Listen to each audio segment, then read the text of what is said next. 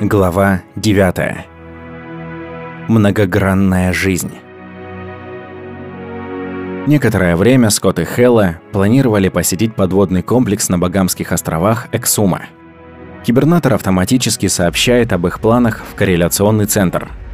Скотт и Хелла не знают о заботах укладывания вещей в чемодан и подготовки к отпускной поездке. Они просто покидают свое жилье с пустыми руками. Весь мир является их домом, им не нужно ничего брать с собой. Еда и напитки доступны в полете.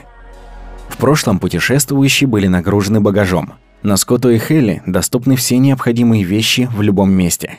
Все их важные научные данные, фотографии и личная информация синхронизируются с корреляционным центром. Эти данные мгновенно доступны в любой точке мира. Скоро они будут доступны и на Луне.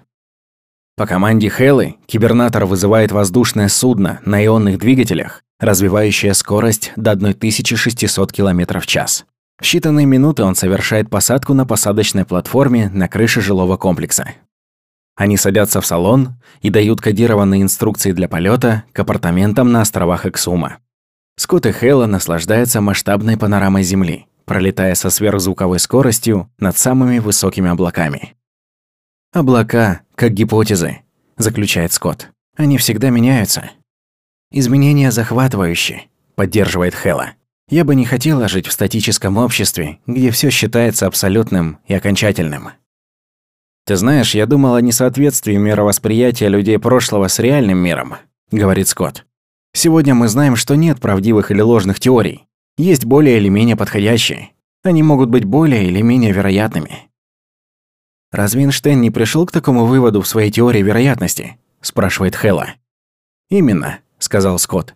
«Хотя ее приняло ученое сообщество, он никогда не утверждал, что она отражает правду. Он лишь предполагал, что она повышает наш уровень прогнозирования лучше, чем что-либо другое. Мы отбросим ее, если создадим теорию, объясняющую больше фактов с лучшей предсказуемостью. Мы лишь можем полагаться на наше творческое воображение для создания идей гипотез», – добавляет Хэлла. Затем мы должны спокойно собрать данные и провести эксперимент, чтобы определить, какая вербальная система лучше описывает окружающий мир. Это нескончаемый процесс. Они сидят в комфортных сидениях, обсуждая аспекты научной методологии, как вдруг их возвращает в реальность сигнал о посадке через пять минут. Они обращают свой взгляд на океан внизу. Побережье Флориды с ее серебристыми пляжами постепенно отступает за горизонт. Яркие цвета багамских рифов уже видны перед ними, и они неожиданно быстро прибывают к комплексу Эксумы. Сине-зеленая панорама прерывается, и воздушное судно совершает посадку на вершине морского комплекса в городе Эксума. Этот комплекс является невероятным инженерным достижением. Большое кольцо или круговая дамба поднимается с дна моря глубиной около 20 метров. Структура возвышается над поверхностью на 30 метров. Верхний купол кругового города автоматически открывается в сухую погоду, демонстрируя кибернетические рекреационные зоны и тропические сады с ресторанами, предполагающими разнообразие деликатесов с островов Эксума. Скотт и Хэлла выбирают комнату 8 метров под водой. Из больших окон открывается вид на красочный подводный риф – они входят в комнату и дают команду кибернатору этих апартаментов загрузить их личные предпочтения, которые вырабатывались годами с другими кибернаторами во всех местах, где они были. Их предпочтения во влажности, тепле, свете, музыке и еде, а также телепроекционные материалы моментально доступны в их новом доме.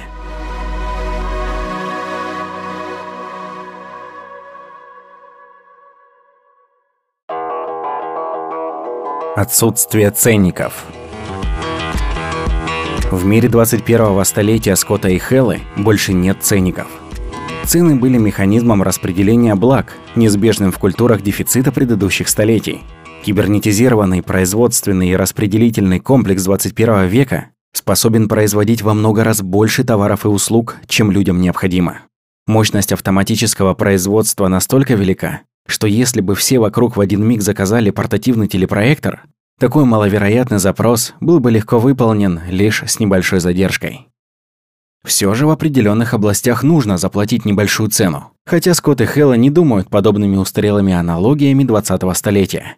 Они знают, что этот подводный комплекс с четырьмя тысячами апартаментами требует постоянный штат из трех людей для его слаженного функционирования. Так в 21 веке нет оплачиваемых работников. Они заранее знают, что может потребоваться потратить час своего времени каждый месяц их нахождения в этом комплексе. Они с нетерпением ждут этого момента, потому что это восполняет их чувство полноценности. Все виды монотонной деятельности уже давно автоматизированы, поэтому их точно не попросят мыть полы или выполнять скучную работу прислуги. Конечно, они окажут любую помощь при необходимости. Что бы от них не потребовалось, это скорее всего будет очень интересным, если не инновационным. Вскоре после прибытия они просматривают часовую телепроекцию о подводном комплексе. Их знакомят с более популярными видами отдыха. Проводится ознакомительный тренинг по технике безопасности. Демонстрируется, где и как использовать подводный дыхательный аппарат и где можно взять субмобиль, мини-подлодку. Телепроекция определяет, где расположены различные подводные парки в пределах трехчасового диапазона дальности их субмобиля и показывает, как использовать специальный компьютер для общения с умными тренированными дельфинами и другими морскими животными. Также проводится экскурс по подводной фотографии и использованию ультразвуковых водных лыж. Телепроекция описывает магнитное поле, генерируемое под водой в северной части здания. Рыбы косяками плывут к положительным и отрицательным полюсам этого электрического поля. Пульсы высокого напряжения направляют их группами к большой воронке, засасывающей их в кибернетизированную обрабатывающую установку. Морские растения выращиваются в подводных полях, где их верхушки срезаются автоматически, оставляя корни и нижнюю третью часть растения для будущего роста без необходимости в пересаживании. Во многих местах по всему миру стандартной местной кухней является не менее 325 различных видов пищи. Когда телепроекция закончилась, Скотт и Хэлла берут с собой справочник и садятся в подводное экскурсное судно, отправляясь в 150-километровое путешествие по красотам рифа. Они часто покидают свой субмобиль, чтобы надеть подводные мембранные маски и исследовать подводные пещеры и проходы. Как люди проводят время. Тем же вечером Скотт и Хэлла присоединяются к группе нескольких мужчин и женщин, которые обсуждают некоторые из проблем предыдущего века. В новом мире нет нужды представляться. Все открыты и дружественны к каждому человеку. Необходимость представляться служила лишь щитом статуса, чтобы держать дистанцию между людьми. Майра, изящная блондинка, стоит спиной к большому окну субмарины. Она находится в центре внимания, обсуждая беспокойство предков о том, как люди будут тратить свое время, если им не нужно будет работать. Оживленно жестикулируя, она описывает мрачные предсказания деградации от постоянного отдыха. В цивилизации дефицита для людей было обыденностью ожидать от жизни безостановочного труда и выводить суждения, исходя из этой реальности. «Если бы праздники отмечали целый год, активный отдых утомлял бы не меньше работы», сказал Скотт, с улыбкой цитируя Шекспира. Анна, просушивая свои волосы воздушным потоком, отмечает. Историк Томас Карлейл предупреждал, что безмятежная жизнь не сулит ничего хорошего ни людям, ни богам. Фольклор прошлого был переполнен подобными представлениями типа «праздные руки – орудие дьявола, а праздные умы – его мастерская». Наши предки проповедовали веру в человечество, но тем не менее отвергали советы и наставления других людей. «Поразительно», – отметил Дэрил. Но люди были настолько сильно обусловлены, что испытывали чувство вины, если у них не было работы. Он проходит мимо окна, присоединяясь к Майре. Почему люди вообще должны испытывать чувство вины? Где-то в середине 20 века, говорит Хейла, представители Центра изучения демократических институтов изучали, чем будут люди заниматься в свободное время, когда они не будут порабощены работой в ожидании месячной зарплаты. Они пригласили Дэниела Ньюджента, живущего неподалеку, на одну из своих еженедельных конференций. Ньюджент был владельцем большого универмага в Сент-Луисе, продав его в 1916 году в возрасте 27 лет. С тех пор он больше не работал, живя в Санта-Барбаре, читая книги, обучаясь, раздумывая, наслаждаясь красотой окружающего мира и используя свои деньги для помощи людям. Один за одним выступающие на конференции обсуждали, как же проводить свободное время в мире без работы. Что случится, когда жизни мужчин и женщин больше не будут зависеть от других? Смогут ли они сами принимать решения? Смогут ли использовать свои собственные силы и знания для создания достойной жизни? Ньюджент сидел молча какое-то время, но затем резко вставил. «Джентльмены, Я практически не работаю вот уже 45 лет. И могу вас заверить, что мне не хватает 24 часов в день. Ньюджент был умен, подмечает старший преподаватель группы. Он коснулся самой сути проблемы. Наши жизни просто недостаточно длительны, даже несмотря на уменьшение времени сна. Просто невозможно одному человеку познать даже тысячную долю сегодняшнего мира. А с безостановочным расширением наших горизонтов по мере развития цивилизации эта доля становится все меньше. «Я согласна», – отвечает Хэлла. Томас Эдисон однажды сказал, «Желудок – это единственная часть тела человека, которую можно полностью насытить. Неустанную жажду человеческого мозга к новым знаниям и опыту никогда не удастся утолить. Может быть, нам бы и стало скучно, если бы наша жизнь длилась 10 миллионов лет. Но Ньюджин был прав. Эта проблема пока уж точно нам не грозит. Последнюю фразу подхватили дружным смехом. Удивительно, как сильно люди могут переживать по поводу несуществующих проблем.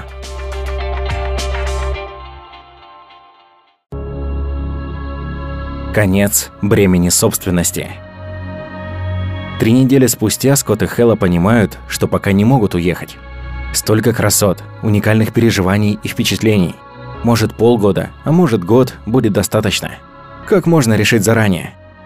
Они сообщают корреляционному центру, что планируют остаться здесь на неопределенное время. Все конференции, звонки и другая корреспонденция будет присылаться на Эксумы, так как они отменили свое первоначальное решение о возврате. Они просят корреляционный центр сделать их апартаменты доступными для других людей. Это не составит труда, так как у Скотта и Хеллы там нет никакого личного имущества. По сути, у них вообще практически нет личного имущества.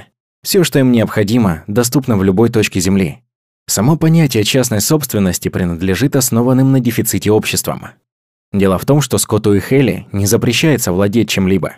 Они просто не хотят. Им это не нужно.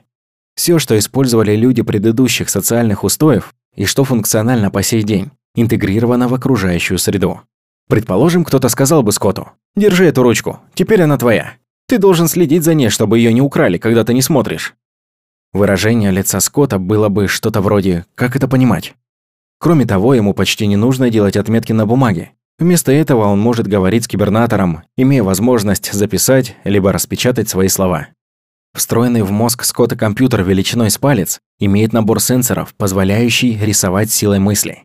Если он захочет сохранить копию этого рисунка, то может дать команду кибернатору скопировать его, либо сохранить созданный им образ в профиль своей ассоциативной модели. Все необходимое Скотту и Хелли может быть создано быстро и качественно, согласно их индивидуальному запросу, и затем доставлено в течение нескольких часов, независимо от их местонахождения, будь то на Земле, под землей или на спутниках над Землей. Для них было бы обузой считать вещи собственностью, Следить за ними, всегда таскать их за собой, чтобы в случае необходимости воспользоваться. Поддерживать их внешнее и рабочее состояние. Что за примитивная забота?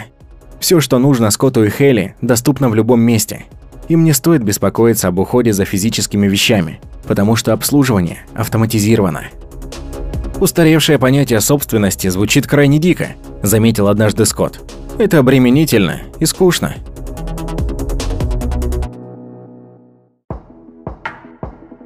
Создание искусства как часть жизни. Скотт и Хэлла впечатлены красотой кораллов и окружающих вод, жестоким поведением более агрессивных видов рыб и грациозным движением морских растений и животных. Пока Хэлла находится на смотровой площадке острова Эксума, у нее возникает желание выразить свои чувства в трехмерной картине. Она дает команду кибернатору о желании написать картину и подходит к небольшой панели метр на полтора. Она берет легкий инструмент где-то в три раза больше ручки. С помощью сенсорных настроек на инструменте она может создавать любой цвет или комбинацию цветов. Подобно тому, как движущаяся рукоятка тромбона может менять частоту звука, ее электронная кисть способна создавать тысячи разных тонов и оттенков. Тонкие линии создаются, когда инструмент ближе к экрану. Чем дальше от экрана, тем толще линии. Эта ручка может создать двухмерную картину, либо произвести любую трехмерную модель путем наслоения материала. Если Хелли не нравится ее работа, она может начать заново. Ей нужно лишь сказать об этом кибернатору, и он электронно удалит созданную модель. Когда Хелла создает картину, она дает инструкции кибернатору сохранить ее. Если картина ей особенно понравится, то она может скомандовать кибернатору переслать ее в корреляционный центр. Скотт особенно талантлив в создании скульптур, и его вдохновляют формы жизни, живущие в Багамских водах. С помощью специального инструмента электроформера он может создавать скульптуры, которые в прошлых столетиях днями напролёт высекались из камня или дерева. Когда он доволен своей работой, Скотт дает команду кибернатору переслать скульптуру в корреляционный центр. Физически скульптура остается на месте. Она сканируется, затем все формы и цвета сохраняются и передаются в корреляционный центр. Корреляционный центр составляет график выставок скульптур и картин. Трехмерная телепроекция скульптуры Скотта будет транслироваться 10-минутными интервалами в выборочных апартаментах, коридорах, общественных местах и исследовательских лабораториях на протяжении недели. Вероятность, которой она снова появится в других местах мира, и будет ли она выставлена на культурном центре, зависит от уровня внимания людей, который автоматически фиксируется специальными сканерами внимания. Если Скотту и Хелли будет интересно узнать о популярности их произведений, они могут попросить кибернатор отослать этот запрос в корреляционный центр. Важно, что они не создают эти произведения для удовлетворения своего эгоизма или с целью выделиться перед другими. Они создают их ради удовольствия. Они создают их, потому что чувствуют порыв к самовыражению. Они создают их для развития своих творческих талантов. Понравится кому-то их работа или нет, их мало беспокоит. Главная причина распространения своих работ через корреляционный центр кроется в желании поделиться с другими людьми тем, что, по их взглядам, сделает жизни их собратьев чуточку лучше.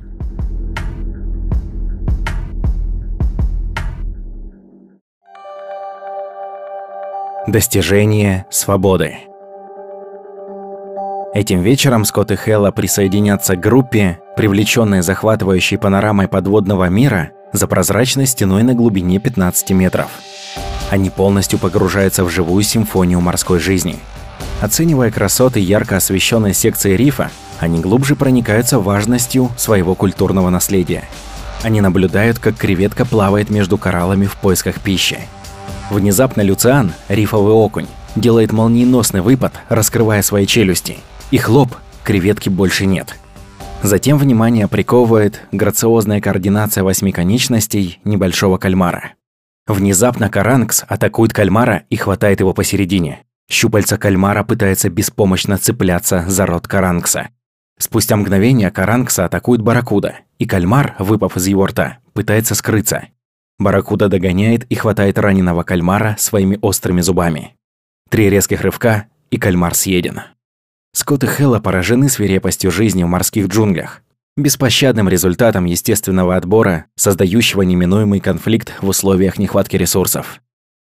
«Смиренно-блаженно», – цитирует Скотт. «Но смиренный может не выжить в джунглях. Если животным или людям приходится соперничать друг с другом, чтобы получить желаемое, они становятся жестокими. Им приходится быть чёрствыми и бессердечными. Их самих съедят, если они будут проявлять сочувствие к страданию других, в каком-то огромном долгу мы перед нашими предками за то, что они прошли эти примитивные времена за нас, чтобы мы наконец смогли жить как люди. Отмечает Хэлла, наблюдая за Абудев Дуфом, резко плавающим около лилового листового коралла. У них была иллюзия свободы. У нас есть настоящая свобода. Лишь недавно нам удалось полностью освободиться от вековых устоев и рутин, продолжает Скотт. Освободиться от экономической конкуренции, бесчисленных видов агрессии, переполняющего эгоизма и от постоянных правил и ограничений. Даже когда наши предки имели достаточно пищи в животах и крышу над головой, они испытывали нехватку любви, привязанности и эмоциональной защиты, чтобы удовлетворить свое «я». Да, отмечает Хэлла, предыдущие общества создавали все более изощренные способы для получения и удержания статуса превосходства над своими собратьями таким образом пытаясь добиться чувства полноценности и показать, что они в чем то лучше других. «Думаю, что основной проблемой был дефицит», – сказал Скотт. «Только когда основные потребности человека удовлетворены, он может полностью посвятить себя другим». «Они пытались добиться стабильности, принимая законы», – улыбается Хэлла. «Я знаю, что в прошлые века каждый год принимались тысячи законов, указывающих людям, что можно, а что нельзя. Прошло много лет с тех времен, когда табу и законы насильно навязывались человеку обществом, говорит Скотт. Культуры прошлого ставили штампы на все вокруг. Правильный или неправильный, хороший или плохой, моральный или аморальный, законный или незаконный. Каждая страна и культура имела свои штампы. «Думаю, нам еще рано гордиться», – предостерегает Хела. Прошло лишь 20 лет с тех пор, как исчез последний закон, последний адвокат и последний суд. Только лишь сейчас мы можем быть уверены, что людям можно полностью доверять, если они воспитаны в условиях свободы от враждебности. Счастливые и реализовавшие себя люди не совершают преступлений. «Не думаю, что дело лишь в доверии к людям», – отвечает Скотт. «Не уверен, что мне можно было бы доверять, если бы меня посадили в автомобиль прошлого столетия. Мы внедрили технологии, позволяющие избежать повреждений для себя и для других. Только представь, Хэлла, у них не было автоматических систем управления. Им приходилось гонять по узким дорогам. Уровень смертности был ужасен, а ранений было еще больше. В США на дорогах гибло больше людей, чем их военных на службе. Столько напрасно потраченных жизней в этой бойне. Прошло несколько десятилетий с тех пор, как человек пострадал от наших наземных транспортных модулей. Запуск в производство летательных аппаратов средней дальности был отложен на 4 года, пока датчики сближения не были улучшены, ответила Хелла. Современная система безопасности уменьшает вероятность аварии до менее 1 на 10 триллионов километров. Опасность аварии менее вероятна, чем удар молнией. Да, помню упоминание о вероятности аварии на табличке, когда мы были в полете, ответил Скотт. Большой брат больше не решает за нас. Нам даются факты и вероятности, и мы сами делаем свой выбор, отталкиваясь от них. Когда я наблюдала за борьбой рыб, говорит Хела, то поняла, насколько далеко ушел человек. Мы в полной мере можем быть собой, думать, что хотим, чувствовать, что хотим, и узнавать, что хотим, без вреда для других людей.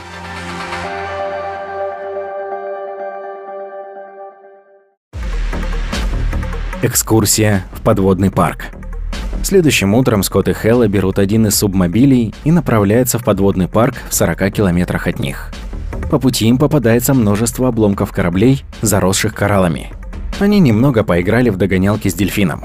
Их просторная, шарообразная кабина в передней части субмобиля прозрачна и имеет широкий угол обзора. Встроенный и подсоединенный к монитору бинокль с функцией микроскопа позволяет изучать морскую жизнь в мелких деталях.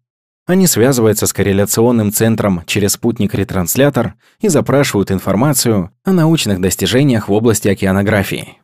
Оптимизированная под их уровень знаний и понимания информация немедленно транслируется к ним в кабину по мере их приближения к подводному парку. В парке они находят другие субмобили. Скотт и Хелла надевают дыхательные мембраны, пристегивают ноги к автоматическим плавникам, настраивают голосовые коммуникаторы и ныряют через воздушный шлюз. Несколько часов они исследуют морские сады и записывают трехмерные телепроекции с помощью лазерных камер. Они держатся рядом, чтобы оказать помощь в случае чего. При необходимости тренированные дельфины готовы прийти на помощь. По пути из парка Скотт и Хэлла ставят свой субмобиль в режим автопилота. Он помогает ей снять плавники и дыхательную мембрану. Нежно лаская ее уши своими губами, он снимает с нее подводный костюм. С понимающей улыбкой она поворачивается к нему, обнаружив, что он уже без костюма. Голосовая команда кибернатору активирует чувственную музыку с сильным нарастающим ритмом. Они окунаются в океан возбуждающего наслаждения.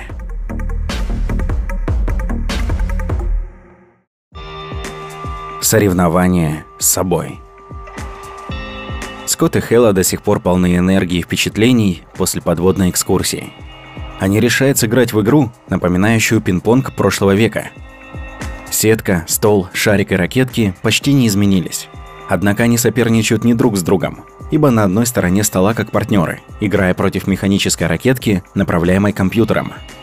Компьютер снабжен сенсорами, позволяющими ему определять движение и скорость каждого удара, прошедшего над сеткой. И хотя компьютер может отразить любую подачу со стопроцентной точностью, он так не делает – Корреляционный центр имеет данные обо всех партиях Скотта и Хеллы в этой игре и устанавливает соответствующий им уровень. Сейчас статистика игр предыдущего года указывает, что Скотт и Хелла отразили 85,967% ударов, направленных к ним со средней скоростью 7,72 по десятибальной шкале. Компьютер играет против Скотта и Хеллы на уровне среднего показателя всех их игр за предыдущий год. Если Скотт хочет сыграть один, корреляционный центр загружает другой набор данных, отражающих его средний показатель игры. Поэтому Скотт и Хэлла играют в команде против самих себя. Если они сегодня в хорошей форме, то обязательно выиграют. Если нет, проиграют. В любом случае они выигрывают, так как независимо от исхода игры, они получают удовольствие. Они развлекаются и смеются, пытаясь обыграть компьютер. Они любят соревноваться с собой. Им было бы неприятно соперничать друг с другом. Такая игра ничего не доказывает. Она даже может в какой-то мере навредить. Если они соревнуются со своим прошлым результатом, то могут определить, насколько улучшились их навыки. Вечером Скотт располагается на массажном контурном стуле в своих подводных апартаментах. Окно в бухту подсвечивается, чтобы можно было периодически наблюдать за происходящим на рифе. Расслабившись на стуле, он смотрит на экран, удобно расположенный над ним, на котором мелькают абзацы книги. Обычная скорость чтения Скотта – 22 тысячи слов в минуту. Но он замедлился до 7 тысяч слов, чтобы насладиться томным переплетением абстрактных мыслей книги и подводным миром за окном. Вдруг у него возникает интересная идея. Возможно ли создать диапазоны излучателя, чтобы отпугивать акул, барракуд, мурен и других морских животных, представляющих опасность для плавания? Ему интересно, можно ли встроить его в облегченный пояс для подводного плавания. Он немедленно связывается с корреляционным центром и излагает в деталях свои мысли. Затем корреляционный центр отсылает эту информацию мужчинам и женщинам, работающим в этой области. Скорее всего, они назначат телепроекционную конференцию на следующей неделе, чтобы обсудить все подробности. Годовщина разоружения – в этот вечер корреляционный центр запланировал всемирную церемонию. Она знаменует 82 год со дня уничтожения последнего инструмента смерти. Предыдущие культуры разрабатывали широкий спектр инструментов, созданных для убийства своих человеческих собратьев. Все началось с пещерного человека и дубины. Закончилось мощнейшим оружием, способным стереть жизнь с лица Земли в одно мгновение – Однажды Скотт посетил музей и был шокирован применением науки и изобретательности человека таким саморазрушительным способом. Он был поражен, насколько враждебны люди были друг другу. Но он понимал, что не стоит судить других людей и другие общества, так как у них были проблемы, о которых он знал лишь понаслышке. Он знал, что окажись сейчас в прошлые времена, то, вероятно, мог стать пилотом бомбардировщика или солдатом, бегущим с ружьем в руке, убивать обороняющихся на другой стороне. Сегодня никому не нужны инструменты для убийства. В местах дикой природы человек находит способ не убивать животных. Он защищает себя, используя компьютеры, подающие сигналы животным и контролирующие их поведение. Насколько все же удивительные мы существа, думает Скотт. Люди прошлого жили в постоянной угрозе, боясь в любую минуту быть убитыми по прихоти диктатора чужой страны. И тем не менее, они находили способы улучшить жизнь и пройти все тяготы для создания нынешней цивилизации. Скотт задумывается, хватило бы ему нервов выдержать такой уровень стресса. Стал бы он, как и другие, нервным, с чувством незащищенности, вражеской агрессии, внутренней пустоты, пытаясь наскрести скудное чувство собственного достоинства, характерное его предкам. Он уверен, что стал бы в таких условиях. К счастью, сейчас для него это не более чем слова. Он даже не уверен, использует ли он их смысл так, как понимали его люди, живущие в предыдущих столетиях.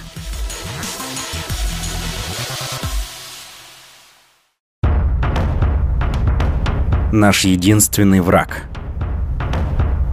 В тот вечер Скотт и Хэлла встречают группу людей около большого панорамного подводного окна на 9-метровой глубине. Они рассуждают о далеких перспективах будущего. Корреляционный центр недавно разослал статистику, описывающую уровень развития интеллектуального потенциала современного человека.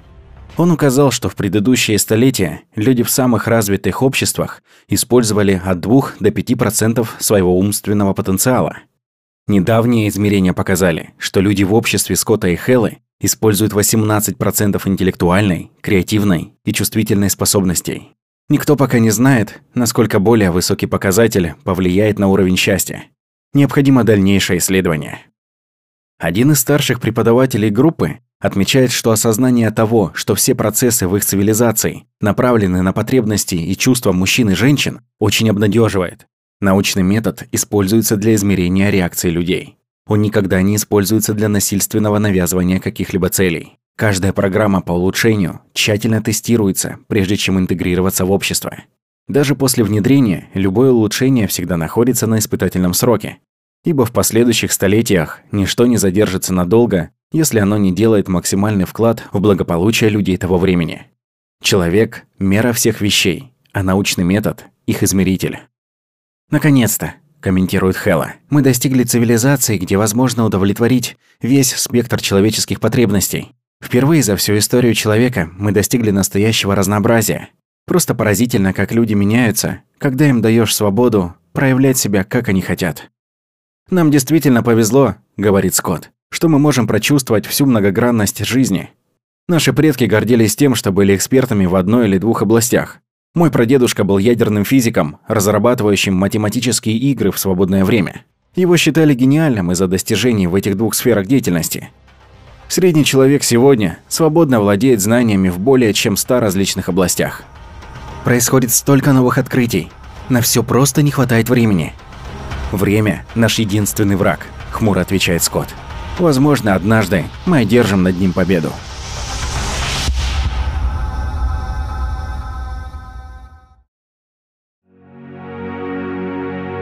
Глава 10. Создание нового поколения.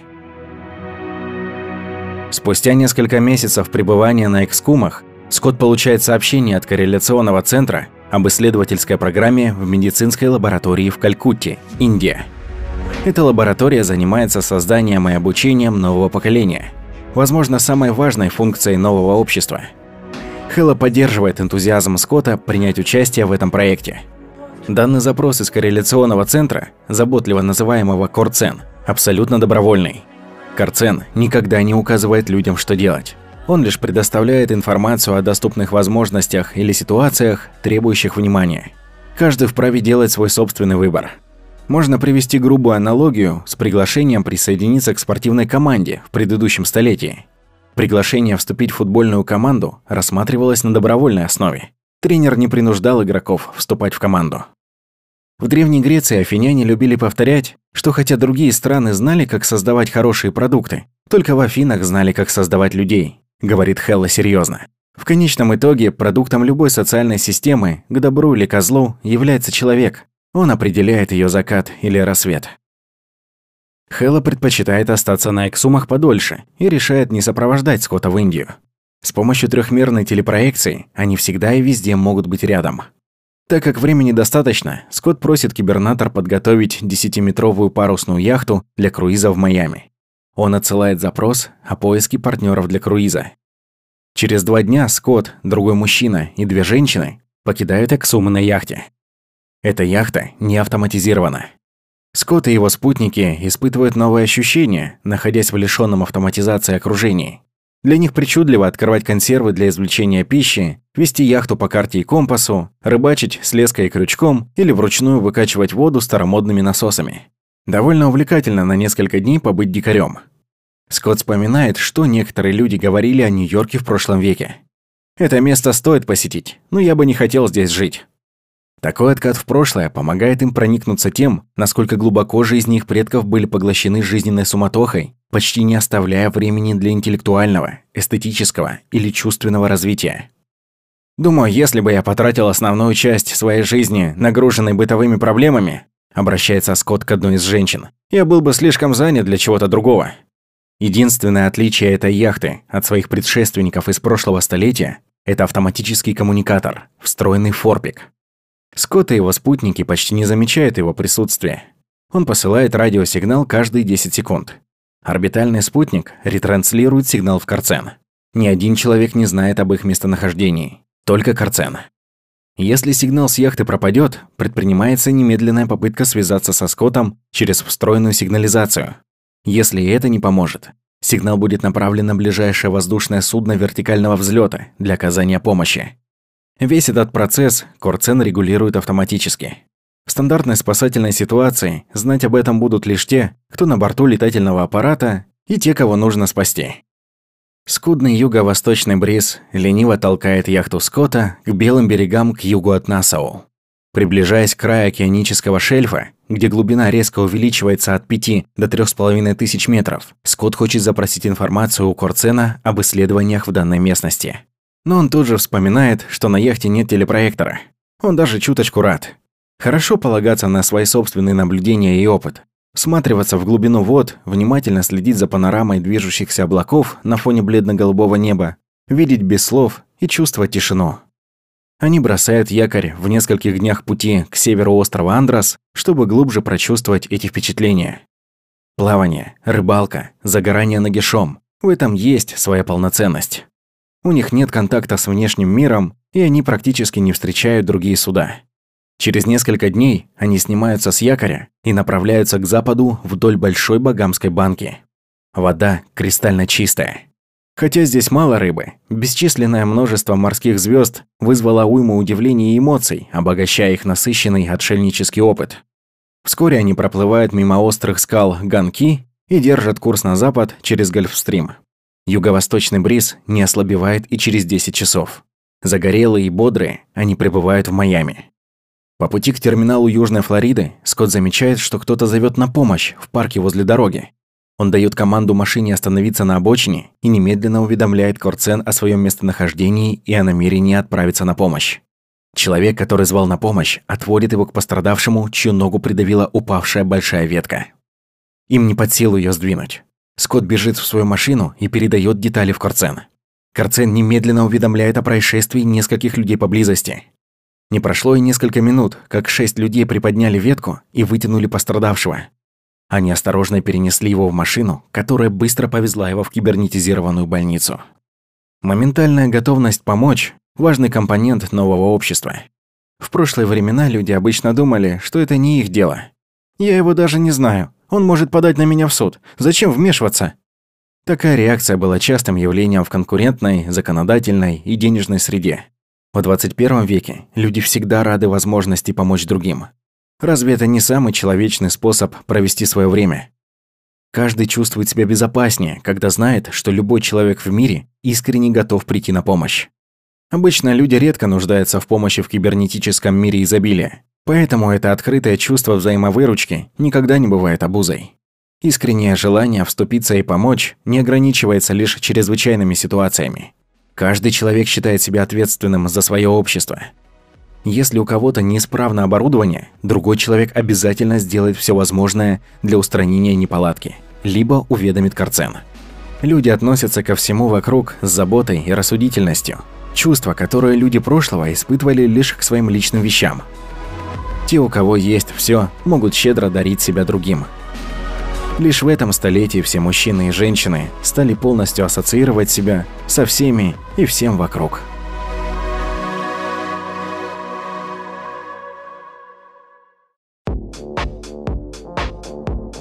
Большой кругосветный экспресс. Самый простой способ добраться до Индии – использовать один из космолетов кругосветного экспресса, который циркулирует вокруг Земли без посадки уже несколько десятилетий. Экспресс перевозит людей с постоянной скоростью 8000 км в час. Когда один из космолетов на атомном двигателе пролетает над Южной Флоридой, челнок Скотта стыкуется с ним на некоторое время, позволяя Скотту и другим пассажирам попасть на борт. В то же время другие пассажиры сходят с борта, пересаживаясь на челнок, который отстыковывается и возвращается на посадочный терминал Южной Флориды за несколько минут. Полет в Индию занимает чуть более двух часов. Осматривая земной ландшафт свысока, Скотт наслаждается его спланированной геометричностью.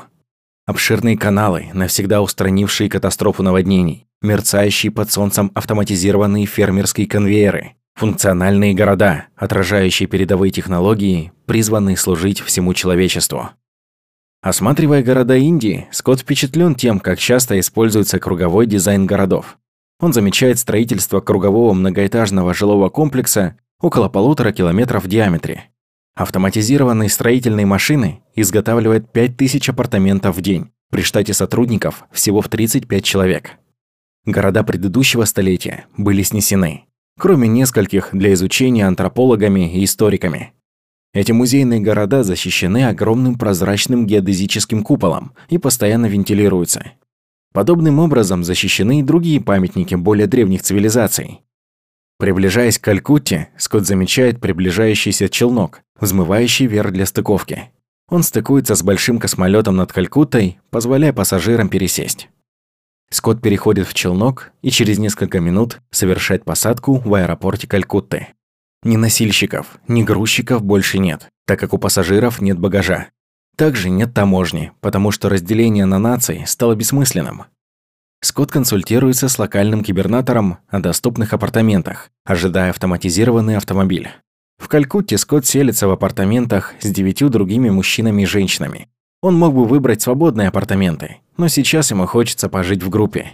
Он инструктирует кибернатор в апартаментах для загрузки его предпочтений и привычек из Карцена. Поэтому в пределах привычного ритма и комфорта своих сожителей Скотт будет чувствовать себя как дома.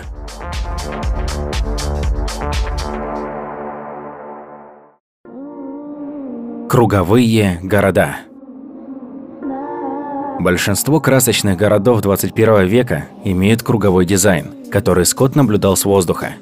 Центральном сооружении города находится ядерный генератор, производящий всю необходимую энергию для работы миллионов невидимых электронных слуг, молча освобождающих людей для наслаждения полноценной творческой жизнью. В центре города также находится главный компьютер, регулирующий все процессы в городе. Он соединен с каждой комнатой в городе, а также с Карценом. Этот центральный кибернатор, подобно городской администрации ранних времен, работает автоматически и практически не нуждается в обслуживании людьми. Исследовательские лаборатории расположены в первом кольце вокруг энергетического и компьютерного центра. Медицинские учреждения примыкают к медицинским исследовательским центрам. Эти современные больницы способны предоставить медицинскую помощь населению в 1 миллион человек, со штатом сотрудников лишь в 10 человек, которые время от времени предоставляют свои услуги, исходя из своего собственного желания. Само собой, в новом мире гораздо меньше болезней, чем раньше, и практически нет аварий. Катастрофы и аварии были практически полностью устранены, используя инженерный подход, который позволил уменьшить затраты энергии и ресурсов и увеличить безопасность. Все диагностическое оборудование, лаборатории, хирургия, психологическая помощь и медицинский уход были кибернетизированы. Небольшой штат добровольцев не занимается рутинной работой в кибернетизированной больнице. Их помощь нужна лишь в редких случаях. Второе кольцо от центра содержит многоэтажные жилые комплексы. Они расположены в полукилометре от первого научно-исследовательского кольца. Рекреационные зоны и круговые парки окружают апартаменты со всех сторон. Если Скотту нужно попасть в любую часть города из апартаментов, он просит кибернатора вызвать автомобиль. Приближаясь к автомобилю, перед Скоттом автоматически открывается дверь и выдвигается сиденье. Скотт дает голосовую команду о пункте назначения и располагается на контурном сидении. Во время пути он может почитать, поразмышлять или просто расслабиться. Спустя несколько минут автомобиль доставляет его в любую точку города.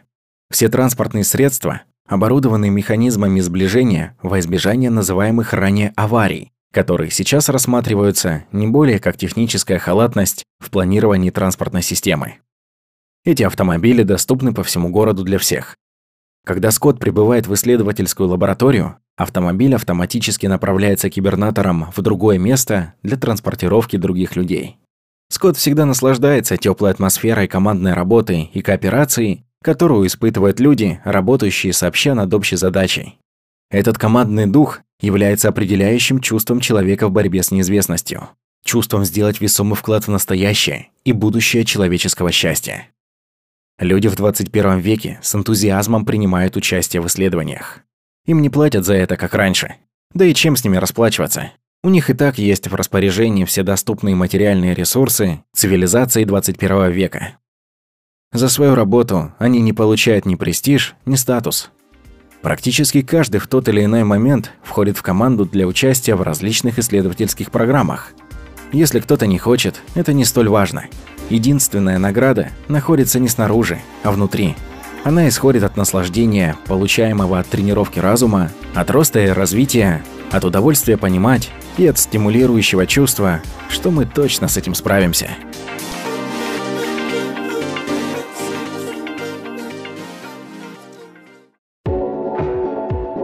Генетическая лаборатория.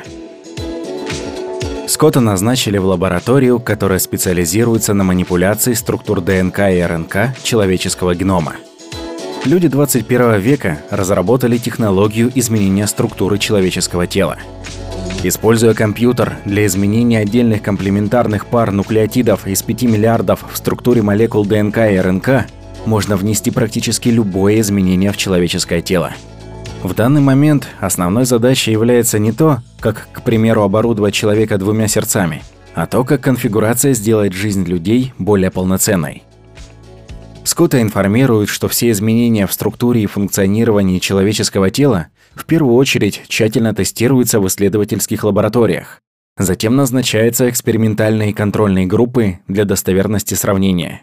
Никакие улучшения не считаются желаемыми сами по себе. Догадки недопустимы. Практика показала, что иногда кажущаяся инновационная идея на самом деле не работала. Все гипотезы о генетическом улучшении человека проходят тщательную проверку обычно в течение десятилетий, прежде чем они утверждаются и внедряются в систему планирования нового поколения. Двери лаборатории всегда открыты. Все проекты генов сохраняются на случай, если будущие поколения сочтут нужным убрать определенные изменения. Скотта быстро вводят в курс дела о текущих разработках. Сейчас проводятся предварительные испытания группы в 500 человек, участвующих в создании новой структуры мозга с 200 миллиардами нейронов, вдвое больше обычного. Другие проекты разрабатывают глаза со способностью телескопического и микроскопического видения. Работает над печенью, меняющий состав крови, способной таким образом увеличить продолжительность жизни на 36%. Проводятся эксперименты с повышением гормонного баланса у женщин, устраняющие ежемесячные перепады настроения. Менструация осталась в прошлом, благодаря улучшению стабильности и структуры матки. Мужчины также не остались в стороне от результатов генетических улучшений. Возможность достигать многоразового оргазма позволила им доставлять женщинам максимальное удовольствие. Скотт знает, что в прошлые времена существовало пять человеческих рас. Так как индивидуальность и разнообразие высоко ценятся в 21 веке, генетические лаборатории создали восемь новых рас. Курцен собирает данные о возможности создания новых рас для внесения большего разнообразия в жизни будущих мужчин и женщин. Предположим, какая-то часть тела износилась или повредилась. Как достать идентичный орган? Каждая клетка тела содержит инструкцию для создания нового органа. Ведется исследование для использования клетки тела раненого человека с целью выращивания идентичного органа в пробирке, который затем будет имплантирован кибернетизированным хирургическим аппаратом. Одна из наиболее захватывающих разработок – встроенный рецептор, позволяющий соединить свой мозг напрямую с карценом или любым другим вводным устройством. С позволения можно подключиться к мозгу другого человека и узнать о его мыслях и чувствах без искажающего эффекта слов. При дальнейшем улучшении этой технологии будет возможно делиться любыми ощущениями напрямую через нейронные сигналы. Другие исследователи разрабатывают долговечный имплантированный коммуникационный чип, позволяющий в двухстороннем порядке обмениваться мыслями. С помощью мысли можно запросить информацию от Карцена, и она будет моментально доступна. Когда технология мысленной коммуникации с другими улучшится, это будет электронным воплощением того, что раньше называли мысленной телепатией. Делается постоянный прорыв в управлении факторами клеточного старения. Исследователи этой технологии считают старение болезнью, они уверены, что при доскональном изучении его можно избежать. Сыворотка молодости, состоящая из тироксина и набора гормонов, удвоила срок молодости и добавила в среднем 89% к продолжительности жизни лабораторных животных. «Скромность – наш главный принцип, когда сталкиваешься с неизвестным», – сказал Скотту один из старших исследователей. «Мы создаем вещи, считавшиеся по стандартам предыдущих столетий фантастическими или чудесными – но независимо от успехов наших экспериментов, мы всегда оставляем место для улучшений. Мы не верим в наилучший результат.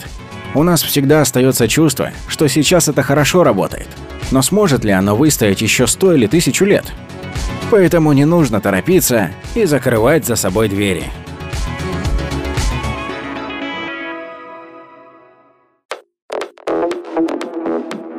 Усилители мозга в прошлом веке Джон Ф. Кеннеди сказал «Человеческий ум – наш основной ресурс».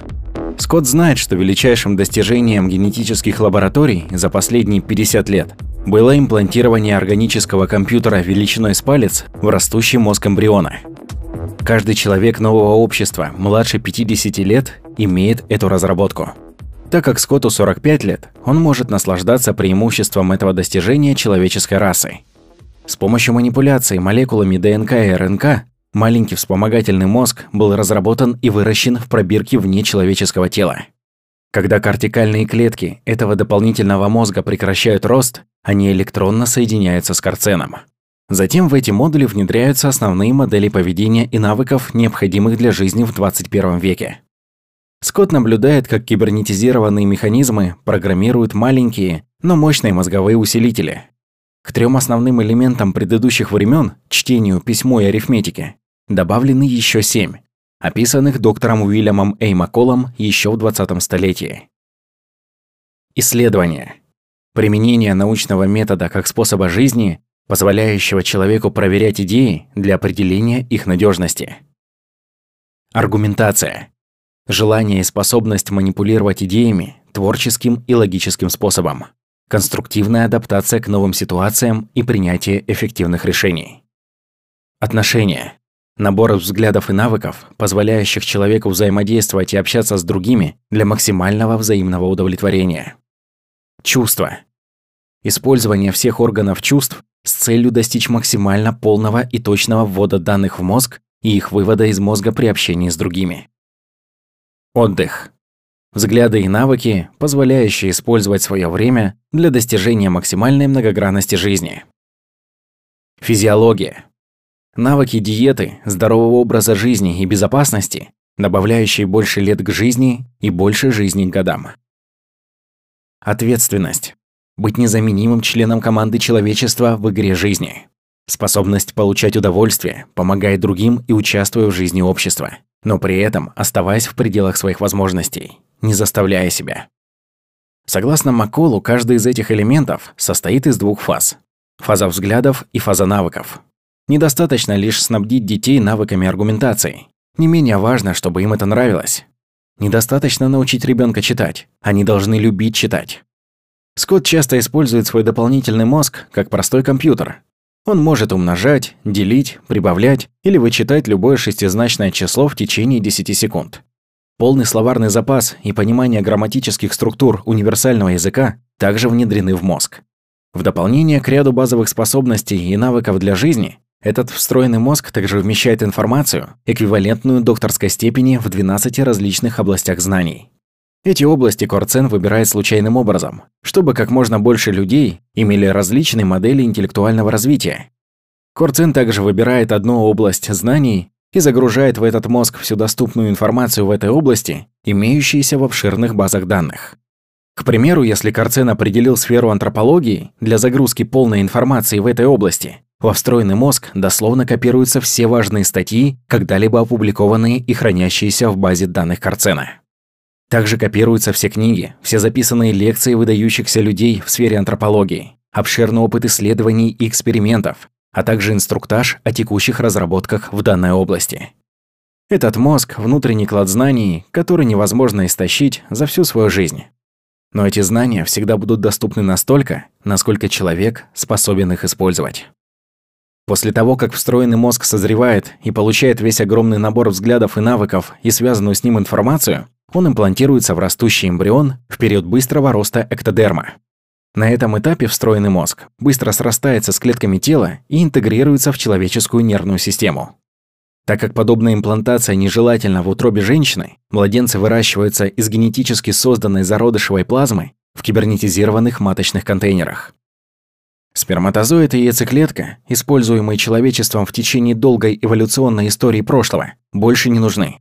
Репродуктивные клетки производятся в лаборатории, дизайн которой позволяет вырастить чрезвычайно улучшенную версию Homo sapiens. Эти клетки разрабатываются карценом и могут быть запрограммированы для изменения в мужской или женский эмбрион.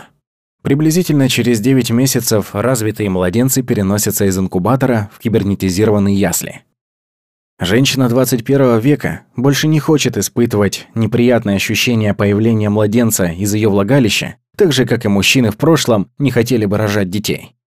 Так же, как любой мужчина и женщина 20 века сознательно не пошли бы на вынашивание слабоумного ребенка, считалось бы не менее ужасным поступком для любого мужчины и женщины 21 века произвести на свет младенца, не оборудованного дополнительным мозгом. Хоть этот ребенок и обладал бы уровнем интеллекта Эйнштейна, он бы чувствовал себя идиотом по сравнению со своими сверстниками.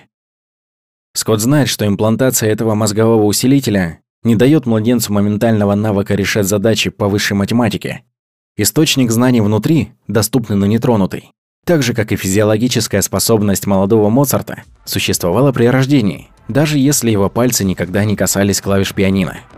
Только зрелость сможет дать достаточный опыт и мотивацию, позволяющие молодому поколению 21 века эффективно использовать это великое достояние.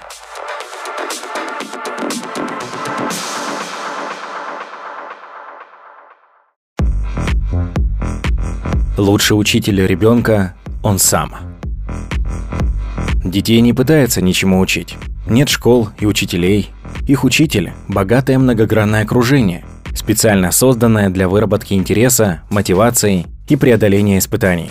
Все необходимые базовые знания были имплантированы в их встроенные мозги. Исследования показали, что любая попытка вмешательства замедляет процесс обучения.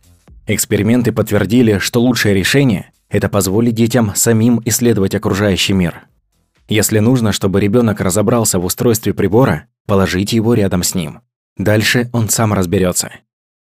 Его естественное любопытство позволит ему разобраться в устройстве экрана телепроекции, и дальше он начнет забрасывать карцен вопросами и выпрашивать информацию. Обучающие программы покрывают весь доступный спектр знаний и развлечений. Однако непристойные материалы из ТВ-шоу и фильмов 20 века, показывающие жестокость, убийство и садизм, в яслях недоступны. Если ребенок наблюдает вещи, имеющие связь с запрограммированной во встроенный мозг информацией, происходит озарение. Его интеллектуальная активность буквально воспламеняется. Его мысли мчат в неизведанные зоны мышления и ощущений, которые он открывает внутри себя. Он начинает понимать, что дух творческой любознательности – одно из самых восхитительных ощущений, которое он может пережить. Мощное чувство достоинства и полноценности начинает укрепляться по мере того, как ребенок исследует свои внутренние ресурсы знаний и ассоциирует эти знания с постоянно растущей картиной мира, окружающими людьми и всем вокруг. Детей не информируют о запрограммированных в их мозгах областях знаний. Они должны сами к этому прийти. Они испытывают непередаваемые чувства, когда открывают для себя область знаний, по которой у них есть вся доступная информация. Ни один человек не знает заранее, какие ресурсы заложены у него в мозгу. Эта модель поиска была создана Карценом, чтобы придать изюминку жизненным приключениям. Научные исследования доказали, что любопытство человеческого ребенка во много раз превосходит уровень его интеллектуального развития при создании стимулирующих условий и отсутствии вмешательства учителей, говорит Скотту коллега по команде. Все, кто связаны с выращиванием детей, детально инструктированы не указывать им, что и как делать. В 20 веке образование иногда воспринималось как способ помочь ребенку влиться в общество. Теперь мы знаем, что вливание в общество происходит само по себе, Потому что дети, выросшие вне вражды и недостатка, вырабатывают социальные навыки, позволяющие им наладить наилучшие отношения с окружающими людьми. Люди, работающие с детьми, заинтересованы лишь в чувствах и интересах ребенка. Они задают детям вопросы и почти никогда не отвечают на них. Дети сами должны найти ответы, возможно, из безграничных запасов знаний Карцена. Данный подход делает их жизнь более захватывающей и позволяет избежать формирования вредоносного поведения – у детей вырабатывается чувство интеллектуального приключения. Ребенок формирует свою личную неповторимость.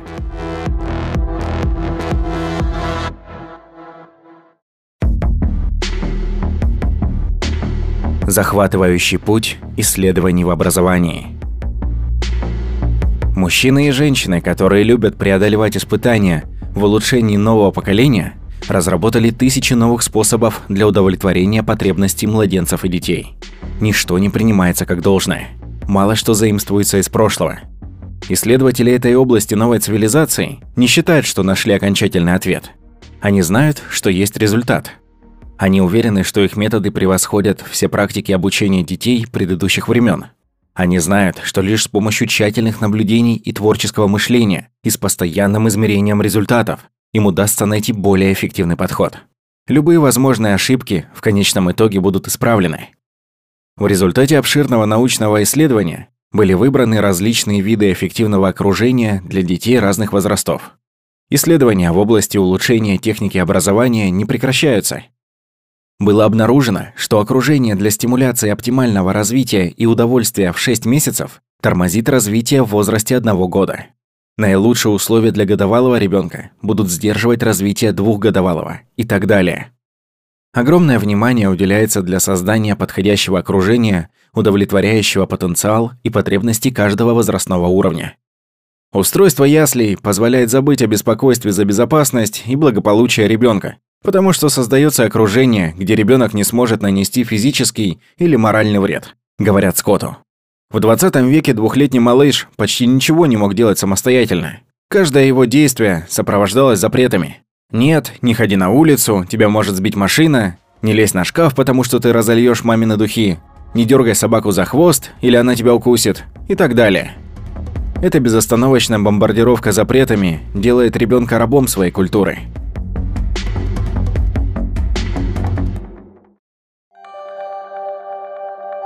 Кибернетизированные ясли. Скотт замечает, что ясли для маленьких детей в 21 веке уменьшились в размерах, позволяя детям избежать ощущения дискомфорта и незащищенности. В этих кибернетических яслях все естественные функции, такие как питание, испражнения, игры, сон и так далее, ребенок может осуществлять в любой момент. Игровые площадки разработаны так, что дети не могут нанести вред другим до тех пор, пока у них не выработается необходимый уровень сочувствия ко всему живому. Эти малыши растут в атмосфере без вражды, упреков, нехватки, дефицита и зависти. Это позволяет им выработать положительные чувства кооперации и дружбы с другими людьми, что было невозможно в среде предыдущих столетий. Они едят, когда им хочется. Нет ни завтраков, ни обедов, ни ужинов, как было принято в прошлом. Эта привычка трехразового питания, скорее всего, была создана для удобства поваров, чем для нужд людей. Научные исследования показали, что человеческое тело функционирует лучше всего при частых питательных закусках. Поедание трех больших блюд в день в результате приводит к биохимическим реакциям, несовместимым с оптимальным состоянием здоровья. Скотт знает, что в прошлые времена момент трапезы означал борьбу между мамой и ребенком. «Только попробуй, тебе понравится. Не держи так вилку, это неприлично. Ты не доел. Посмотри на себя, ты весь заляпался. В прошлом кормление ребенка зачастую было мучением для матери, и она могла разозлиться. Даже младенец ощущает чувство раздражения и враждебности, что формирует в его личности зачатки незащищенности и страха. Вплоть до 21 века большинство способов воспитания детей основывалось на потребностях родителей и взрослых. Например, когда мужчины и женщины экспериментировали с различными способами кормления 20-месячного ребенка, то обнаружили, что ему нравится класть в рот небольшую соску и высасывать пищу из прикрепленного к ней желоба. В этом возрасте детям также нравится нажимать кнопку, выдающую порцию вафель под музыкальный аккомпанемент. Настройка систем питания позволяет детям есть, когда они пожелают. Дети обычно очень шумят и резвятся, но здесь некого раздражать. И не нужно за ними убирать. Кибернетические чистящие механизмы прекрасно справляются с работой. Время еды – радость для всех. В прошлом купание маленьких детей иногда оборачивалось тяжелым испытанием и для матери, и для ребенка. Мужчины и женщины 21 века спрашивали себя, как создать нужные условия, чтобы маленькие дети купались с удовольствием. Им не хотелось, чтобы взрослые грозным тоном заставляли малышей идти в ванную. Они хотели, чтобы процесс купания был в интересах детей. Они хотели, чтобы дети чистили себя и купались просто потому, что хочется. Но как сделать так, чтобы полуторагодовалый ребенок захотел купаться? Они поняли, что нужно сделать купание приятным. После многих экспериментов люди обнаружили, что наиболее эффективным способом, создающим приятные ощущения для кожи, является небольшая ванна с теплой бурлящей водой глубиной всего 15 сантиметров и легкий дождик из душа. Скотт смеется, наблюдая за барахтанием детей в кибернетической ванне. Защитная сеть немедленно поднимается с дна ванны, если голова ребенка уходит под воду. Когда ребенку надоедает играть в воде, он может либо сам высохнуть под теплым воздухом, либо лечь на качающийся диванчик с полотенцами, перекатываясь из стороны в сторону. Иногда дети лежат в этих диванах-качалках ради удовольствия. Нужно им высохнуть или нет. Приучение к туалету также упростилось для удовольствия ребенка и облегчения взрослых. Малыш может мочиться и испражняться в любое время или месте в специально оборудованном помещении. Кибернаторы, наблюдающие за детьми, немедленно определяют запах и влажность, и специальный чистящий механизм очищает пол и ребенка. Так как не возникает никакого стресса и чувства вины во время приучения к туалету, дети учатся использовать туалетные механизмы в более раннем возрасте, по сравнению с прошлым. В этих яслях было совершено удивительное открытие, сообщает партнер Скотта с открытым энтузиазмом. Комплекс неполноценности, считавшийся психологами и психиатрами прошлого неотъемлемой частью человеческой личности, не был выявлен. Мы не разрушаем чувство их собственного достоинства во время беззащитного детства – это может быть первой эпохой в истории человечества, создающей уверенных, защищенных людей, беспрепятственно получающих максимальное наслаждение от жизни.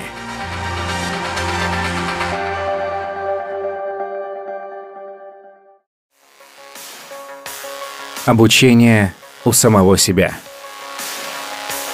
Скотт наблюдает множество различных окружений в комплексе, позволяющих младенцам и детям получить разностороннее развитие в максимальной степени. Было обнаружено, что ступенчатый набор из 12 различных сред необходим для полноценного развития ребенка от рождения и до 5 лет. После двух лет ребенок сам решает, когда ему переходить в новое окружение. Считается неразумным переводить ребенка в новую, более развитую среду, если ему комфортнее и интереснее в нынешней. Продвинутые виды окружения для старших детей оборудованы лучшими инструментами, которые были недоступны даже университетам прошлого века. Обучающие машины были созданы привлекать и подпитывать интерес детей. Трехмерные телепроекции любого типа доступны через Карцен в любое время дня и ночи. Любая активность детей основана на их собственной мотивации. Здесь нет классов, учителей или тестов. Исследователи образования постоянно поражаются стремлению и мотивацией детей. Они учатся гораздо быстрее, предоставленные сами в себе в специально разработанных средах, чем любой другой ребенок, вынужденный сидеть в больших коробках, называемых классами, во главе с Марьей Ванной, по порциям впихивающей информацию и заставляющей выплевывать ее на экзаменах. Этих детей никогда не критикуют, так как было обнаружено, что критика подавляет и сокращает их потенциал. Вместо критицизма они окружены конструктивными примерами. Их эго не нуждается в дозе похвалы, неотъемлемой части обучения в прошлом. Каждый сам волен следовать жизни по своим желаниям и учиться раскрывать свою уникальность. Возможно, ни одно общество прошлого не способно было дать детям такого развития индивидуальности и в то же время дать им такое обширное и богатое культурное достояние. В кибернетических окружениях для детей очень мало взрослых. Работающие там взрослые решили проводить время с детьми лишь по одной причине. Им это нравится. Они не ведут себя как командиры в армии потому что кибернетические окружения разработаны так, что дети не могут нанести вред ни себе, ни другим. Расслабленная дружеская атмосфера, ранее не существовавшая между родителями и детьми, формируется между этими взрослыми и этими детьми.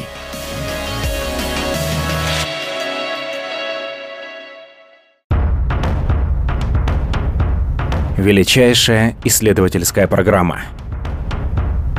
Предыдущие столетия были эпохами дефицита – рассуждает партнер Скотта. И этот дефицит проявлялся не только в материальных продуктах. Немногие дети в прошлом получали достаточно любви, тепла, защиты, чувства достоинства и свободы развиваться по собственному желанию. Их постоянно критиковали, сравнивали с другими и осуждали. Только в 21 веке творческий интеллект человека решил эти проблемы. Наконец-то потребности маленьких детей начинают удовлетворяться в полной мере. Но каждое новое десятилетие демонстрирует, что еще есть к чему стремиться.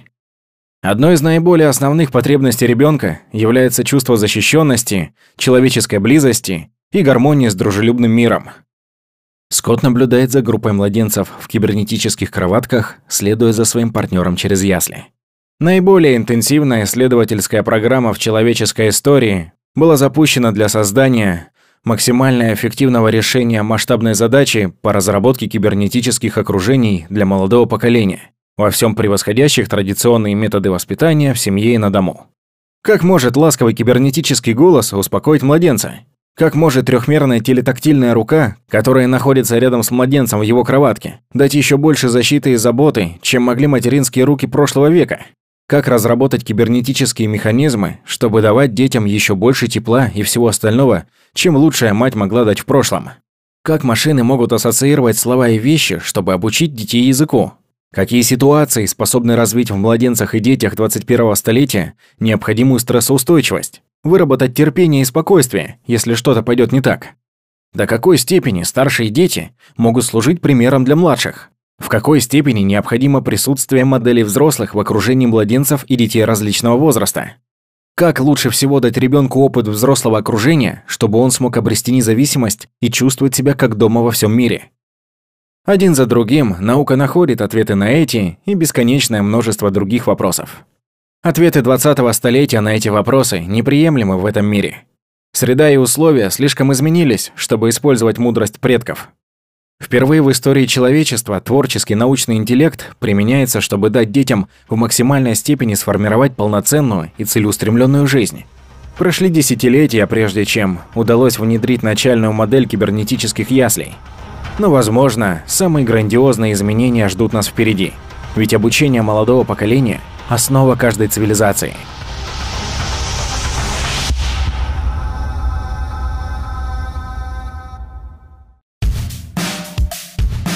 Эпоха индивидуальности.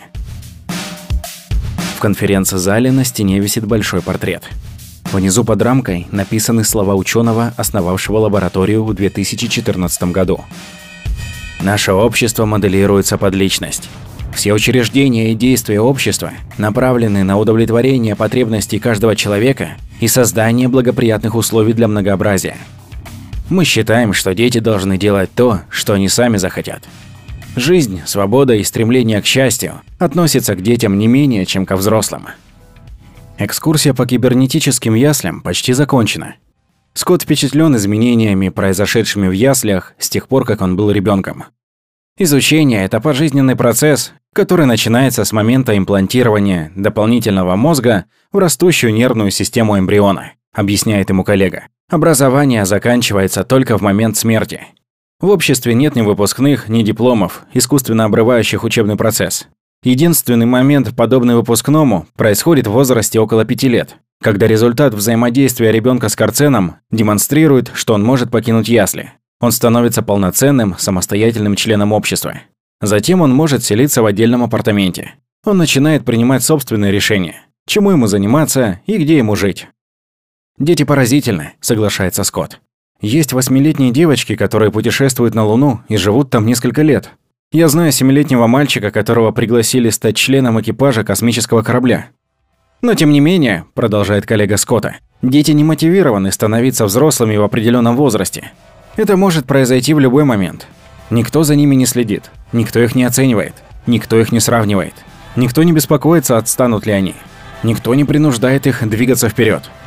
Каждая личность полностью свободна в своих действиях от давления извне. Он расплывается в улыбке. И как видишь, именно поэтому они полны энергии заниматься всем.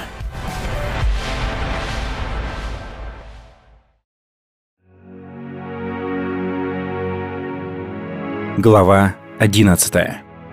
Визит в Карцен. Пока Скотт в Индии, Хэлла находится в апартаментах на Эксумах. Здесь столько всего можно исследовать, как внутри своего мозга, так и снаружи.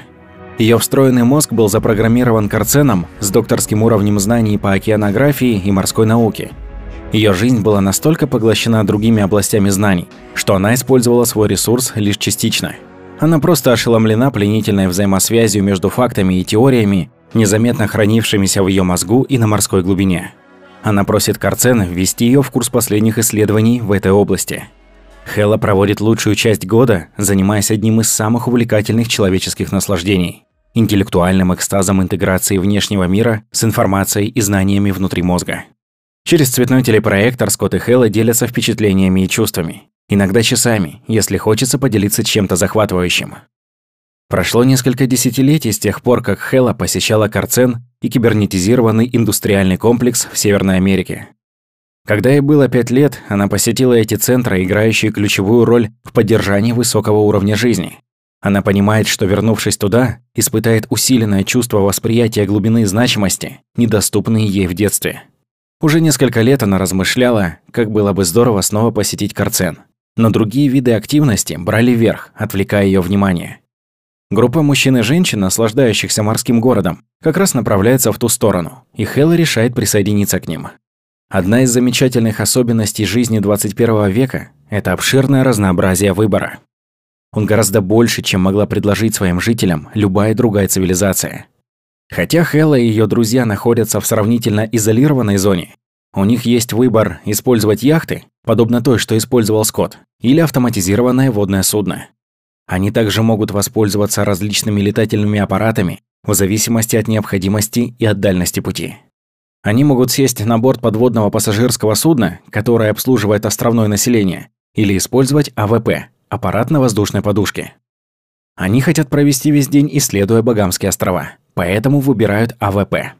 Он может передвигаться над сравнительно ровными типами поверхности со скоростью до 350 км в час. Эта машина скользит на высоте около полутора метров над любой поверхностью. Вода, земля, асфальтированная дорога или рыхлое поле не имеет значения. Она парит на потоке воздуха, который генерируется тремя круглыми воздушными соплами, направленными со дна вертикально вниз. Используя сравнительно мало энергии, этот эффект земной подушки способен поднять тяжелое транспортное средство на достаточную высоту, чтобы воздух смог выйти через края трех кольцевых воронок. Еще в 1950-м британцы разработали АВП, который пересек Ла-Манш между Англией и Францией. Хэлла и ее друзья используют АВП, чтобы за один день исследовать Багамские острова. Чистая вода и красочные коралловые берега не перестают поражать. Затем они проплывают мимо островов Эльютера, Абако, Нассау, Андрос, Берри и к закату минуют Бимини. Дальше они на всех парах пускаются через Гольфстрим в сторону Майами. Хэлла и ее друзья оставляют АВП в терминале Южной Флориды следующим утром и пересаживаются на поезд линейного ускорения, который доставит их в Карцен в районе гор Рокки Маунтин на территории США. Мерцающий металлический корпус этих огромных поездов скрывает привлекательные и комфортные зоны отдыха, воссоздающих жизненные условия полноценного дома. Этот поезд путешествует внутри большого туннеля практически в вакууме. У него нет ни двигателя, ни колес. Он электродинамически поддерживается в воздухе над V-образной рельсой, приводящей каждый вагон в движение электромагнитной силой. Отрицательный заряд переднего стержня отталкивает влагу и частицы пыли впереди поезда. Это уменьшает сопротивление и позволяет поезду развивать скорость до 3500 км в час. Тем не менее, ускорение и установка настолько плавные, будто чувствуешь себя в нерушимом здании. Проезжая через Флориду, поезд Хэлла пересекает кибернетическую ферму длиной 350 км и шириной 80 км. Специальные дорожки 30 метров в ширину проходят вдоль всей фермы. Большие кибернетизированные механизмы медленно перемещаются вверх и вниз по дорожкам для посадки растений, высаживая семена, удобряя и поливая их. На обратном пути, через несколько дней, эти машины будут орошать и культивировать растения, если потребуется, в нужный момент овощи будут собраны, быстро заморожены и упакованы огромными сборочными машинами. Контроль погоды устраняет потери от заморозков, засухи или наводнений. Кибернетизированный фермерский комплекс во Флориде снабжает пищей четверть континента и работает без единого человека. Карцен координирует весь процесс с помощью локального кибернатора, специально запрограммированного в области научного фермерства. Часовая поездка проходит незаметно для Хеллы и ее друзей, получающих удовольствие от спектра кибернетических развлечений.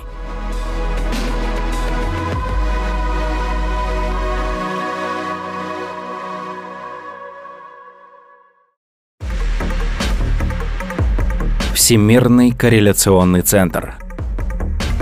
Карцен расположен в 700 метрах под вершиной большой горы, чтобы обеспечить защиту от любого метеорита, способного достичь земной поверхности.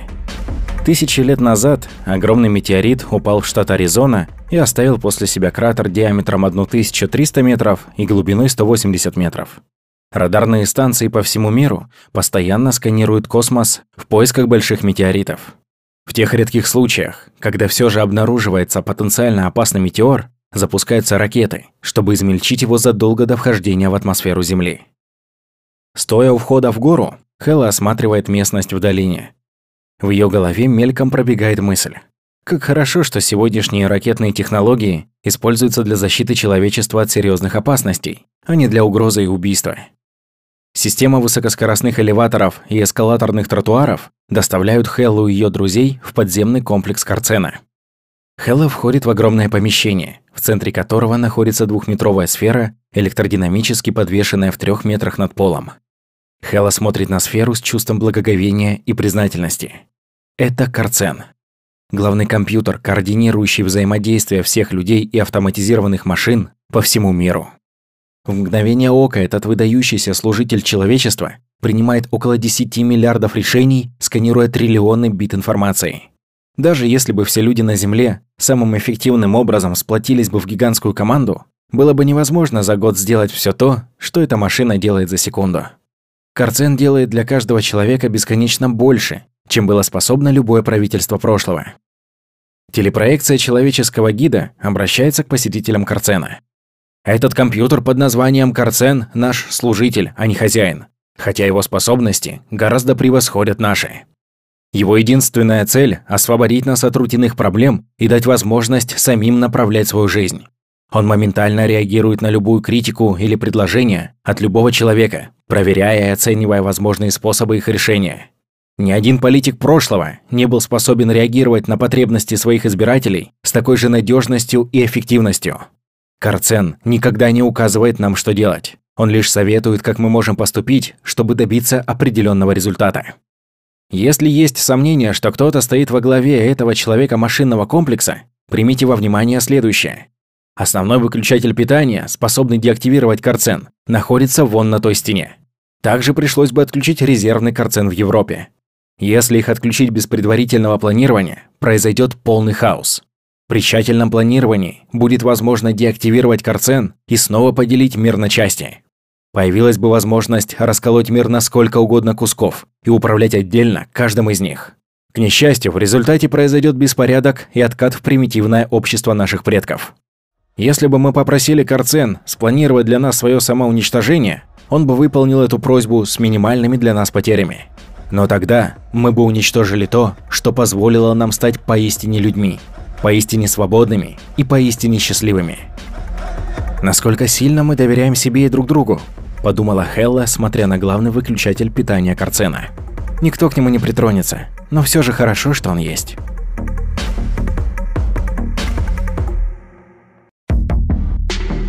Невероятное прогнозирование.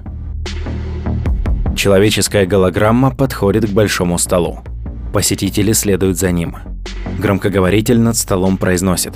Основополагающий принцип работы Карцена состоит в принятии решений с высокой точностью прогнозирования при наличии соответствующих фактов. Сейчас мы вам это продемонстрируем. Перед вами стол 8 метров в диаметре. Над столом подвешен небольшой контейнер с 50 стальными шариками 12 мм в диаметре каждый. Сейчас их перемешают. Прозрачный контейнер с шариками переворачивается в разные стороны, перемешивая их. Голос продолжает. Обратите внимание на электронные сенсоры, расположенные в 12 местах вокруг контейнера. Эти сенсоры за миллионную долю секунды зафиксировали точное положение в пространстве каждого шарика. Эта информация немедленно передается в Карцен. В этот миг Хэлла бросает взгляд на двухметровую сферу в 15 метрах от нее. И меньше чем через секунду Карцен предскажет точное местонахождение каждого шарика после падения на стол с метровой высоты. Посетители смотрят на стол и замечают, что на его поверхности появились белые точки. Голос продолжает описывать то, о чем многие уже догадались. В момент падения шариков все они начнут биться друг от друга, ударяться об стол и отскакивать. Какое-то время они начнут перекатываться, ударяясь друг об друга, но через несколько секунд все шарики остановятся. В момент остановки каждый из них будет находиться на белой точке.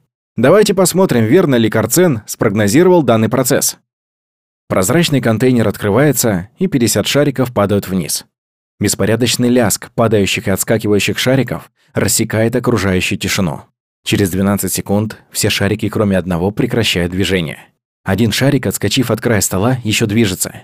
Он ударяет другой шарик, покрывающий очередную точку, и от удара сам меняет свою траекторию, двигаясь в направлении последней точки и накрывая ее. Хелла затаила дыхание. Фантастическое прогнозирование. Голос продолжает. Если бы лучший математик с помощью бумаги и ручки попытался произвести расчет с подобной точностью, ему понадобилось бы более 10 лет, тогда как Карцен делает это за долю секунды. Это ведущий принцип нашего корреляционного центра. Хотя мы знаем, что пока невозможно предсказать поведение отдельных атомов, прогнозирование среднего показателя поведения совокупности атомов которые мы воспринимаем как объект реального мира, вполне предсказуемо в определенной степени при наличии соответствующего набора фактов. Заметьте, нам не нужно знать всех фактов. это невозможно. Соответствующий набор релевантных фактов вполне достаточен. Голос прекращает речь. Снова появляется голограмма гида. Несколько столетий назад процесс принятия решений был гораздо проще. На большом экране отображается карта мира, отмечающая количество населения в каждой стране. Вплоть до 18 столетия большинство европейских наций насчитывали менее 25 миллионов человек. Великобритания насчитывала менее 10 миллионов. Взаимодействие правительства с экономическими и социальными сферами общества было сравнительно простым. Большинство разумных граждан, заинтересованных в общественной жизни, могли делать довольно полезные прогнозы происходящего. Если они оказывались неточными, последствия были минимальными, и изменения происходили нечасто. Зачастую их корректировало последующее поколение без ощутимого вреда для человечества. В 20 веке ситуация кардинально изменилась. До этого времени в войнах погибло максимум полмиллиона людей. Первая крупная война 20 века унесла 10 миллионов жизней. Вторая крупная война уничтожила в пять раз больше людей. Разразилась Третья мировая. Счет мог бы пойти на миллиарды, не говоря уже о разрушенных городах и заводах. Язва желудка какого-нибудь диктатора могла бы сыграть роль в проявлении необузданных эмоций, способных причинить подобную катастрофу. Настало время прекратить терпеть выходки капризного, неэффективного правительства, состоящего из людей. В 20 веке смесь демократических и тоталитарных видов правительства контролировала жизни и судьбы более ста мелких, обидчивых, националистических единиц. Никто не чувствовал себя в безопасности. Хелла на миг закрыла глаза. Как хорошо, что ей не пришлось жить в столь тяжелые времена. Гид продолжает. В середине 20 века был создан электронный компьютер. Слайды на экране сменяют друг друга по мере рассказа гида. Вначале это был лишь простой инструмент, Подобно аудиозаписи граммофона, он мог оперировать, исходя лишь из четко запрограммированных инструкций. Человеческий мозг в 21 веке содержал приблизительно 84 миллиардов нейронов. Практически каждый нейрон мог сформировать в среднем 10 тысяч соединений. По набору соединений такая сеть превосходит количество звезд в десятках тысяч галактик. Многие думали, что компьютеры не смогут превзойти человеческий мозг, но к 1985 году, когда создали компьютер с ассоциативной мощностью, превосходящий наш мозг, было обнаружено, что он способен выполнять задачи, которые ранее считались лишь прерогативой Homo sapiens. Компьютеры превзошли человека во всех сферах суждения, принятия решений, воображения, интуиции, творчества и мудрости. Их производительность не была затуманена эгоизмом, эмоциями или перепадами настроения. Накопленный ими опыт не обнулялся в момент смерти. В какой-то мере они были бессмертными. Стало ясно, что их решения были гораздо надежнее решения одного человека или группы людей. К примеру, прошло уже более 108 лет с тех пор, как компьютер последний раз проигрывал человеку в шахматы. Хэлла едва может представить время, когда люди были умнее компьютеров. За последние 50 лет при любом расхождении в прогнозах компьютера и человека компьютер неизменно брал верх. Единственный способ сбить Карцен с толку – перекрыть ему доступ к необходимой фактической информации. Даже в этом случае его уровень интуиции позволяет отложить прогнозирование до момента появления необходимых фактов. Кибернетизированный гид возвращается к круглому столу. Даже если Карцен не намного превосходит мыслительные способности группы экспертов, сам лишь факт, что он способен за одну секунду сделать то, что человек не смог бы за жизнь, дает ему невероятное преимущество – Карцен оперирует в очень узких временных промежутках, называемых наносекундами. В секунде столько же наносекунд, сколько секунд в 30 годах. Большинство сегодняшних процессов нуждается в быстрых и точных решениях. Если решение происходит с задержкой, условия могут измениться, и тогда даже адекватное решение будет бесполезно. На примере сегодняшней демонстрации с металлическими шариками, даже если математик и смог бы предсказать их позиции за 10 лет, то к моменту окончания его расчетов Расположение шариков могло незначительно сместиться из-за вибраций Земли или других факторов. Так же, как и транспорт некогда заменил наши ноги, наши умы практически полностью замещены в сфере принятия решений высокого уровня сложности.